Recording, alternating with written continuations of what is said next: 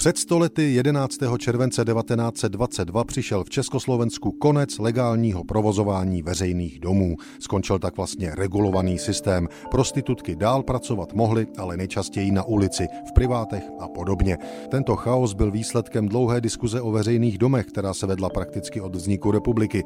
Veřejná debata se nakonec promítla do znění nového zákona přijatého parlamentem právě v úterý 11. července 1922.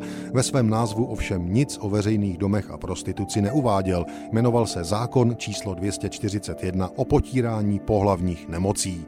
V návaznosti na nálady veřejnosti posledních let tento zákon chtěl zastavit ohrožování veřejného zdraví rozšiřováním pohlavních nemocí právě ve veřejných domech. V rámci řešení této problematiky stát také využil pozoruhodná data ze sčítání lidu v roce 1920. Zjistilo se, že k 31. prosinci 1919 bylo v Československu v provozu celkem 400 veřejných domů. V těchto zařízeních pracovalo po celé republice 1224 prostitutek. Téměř polovina z nich ve věku 21 až 25 let. Nejstaršímu řemeslu se věnovaly nejčastěji dívky z původní profesí jako služka, dělnice nebo číšnice a pokojská.